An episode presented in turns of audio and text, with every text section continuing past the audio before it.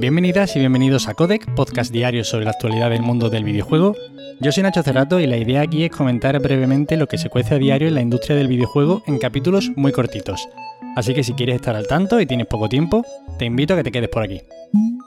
Y hoy tenemos que empezar hablando de Konami, que al final retrasa eFootball hasta primavera de 2022. Y es que la versión 1.0.0, que llegaría este 11 de noviembre, es decir, en tres días, vaya, ha tenido que ser pospuesta porque estarían, y cito entre comillas, trabajando lo máximo posible por ofrecer la experiencia que los jugadores esperan y merecen. Van a tener que trabajar mucho para sacar una versión y una experiencia que se acerque a lo que los jugadores esperan de un juego en 2021, porque lo que se veía de fútbol la verdad es que quedaba muy alejado de, de algo así. Además, van a realizar un reembolso automático a todos los usuarios que compraron el Premium Player Pack, que se iba a hacer efectivo ahora con el lanzamiento. El Premium Player Pack que de verdad me gustaría saber quién ha comprado esto. Viendo lo que se ha visto del eFootball, la verdad me gustaría. Consistía pues en un pack de 40 euros que incluía 2.800 monedas del juego y 6 tratos aventurados, que es algo que te permite fichar a los jugadores que son imagen del juego, como Messi, Neymar, Rashford o, o Ansu Fati, por ejemplo. Y bueno, eso, como esto se iba a hacer efectivo ahora el lanzamiento y al final el lanzamiento se va para primavera, pues bueno, ya reembolsan automáticamente. Esto de verdad es que pinta a drama por todos lados, pero bueno, a ver si es posible que levanten un poquito de cabeza y que en primavera saquen un juego que no sea tan sumamente gracioso. Fable lleva en desarrollo desde hace cuatro años. Así lo confirmaba en Twitter Tom Golton, que es el ingeniero jefe de Playground Games. Seguimos teniendo muy poquitos datos sobre este juego, que la verdad ya debería tocando que se dejara ver para evitar que se levanten sospechas. Ya empieza incluso a mí, ya me da un poco de mal rollo. Yo ya estoy con la mosca detrás de la oreja por haber visto la nada en cuanto a gameplay del nuevo Fable. Porque además es probablemente el juego que más espero de Xbox. Sabemos que utilizará el mismo motor gráfico que los Forza Horizon, lo desarrolla Playground Games, que solo han hecho los Forza Horizon. Muy bien los han hecho, pero es una cosa diferente. Es interesante el salto que van a dar hacia otro tipo de juego y también sabemos que del guion se va a encargar Anna Megill, que anteriormente estuvo a los mandos de control. Que bueno, es un juego interesante narrativamente, pero algo confuso. Yo espero que ni se les ocurra volver a tirar en este Fable por explicarnos cosas a través de objetos que tenemos que ir leyendo cada dos por tres porque es una forma de romper el ritmo terrible.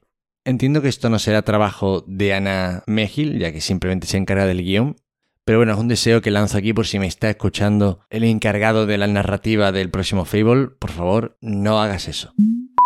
Sega está considerando invertir 882 millones de dólares en desarrollar nuevos títulos y en adquirir estudios. Esta semana, ya sabéis, se han publicado muchos informes financieros y desde Sega Sammy, la matriz de Sega, se revelaban estos planes de expansión de la marca. Todo esto ocurre con el proyecto en mente a futuro del Super Game, del que ya hablamos un poquito en un podcast anterior, y en el cual yo veo muchísima ambición, pero me cuesta mucho confiar en la buena ejecución. Recordemos que a Sega le cuesta especialmente muchísimo hacer buenos juegos, no han podido, de hecho, hacer prácticamente buenos juegos de su saga más importante, como es Sonic, y entonces, esto de pensar en un super game, en hacer la, releche de juego, a mí me cuesta un poco de entender.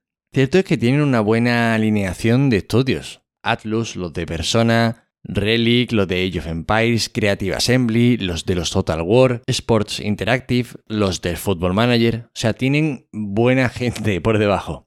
No sé hasta qué punto conseguirán aunar un proyecto tan ambicioso como el que hablan. Además, de hecho, ya de primeras a mí me tira un poco para atrás esto de que los pilares de este superjuego sea la comunidad, el online y movidas de estas, porque no sé, me suena a Roblox, me suena a Destiny, me suena a Anthem, no sé, quizás que soy un poquito desconfiado con las propuestas online de estos últimos años, pero bueno, creo que se me puede entender.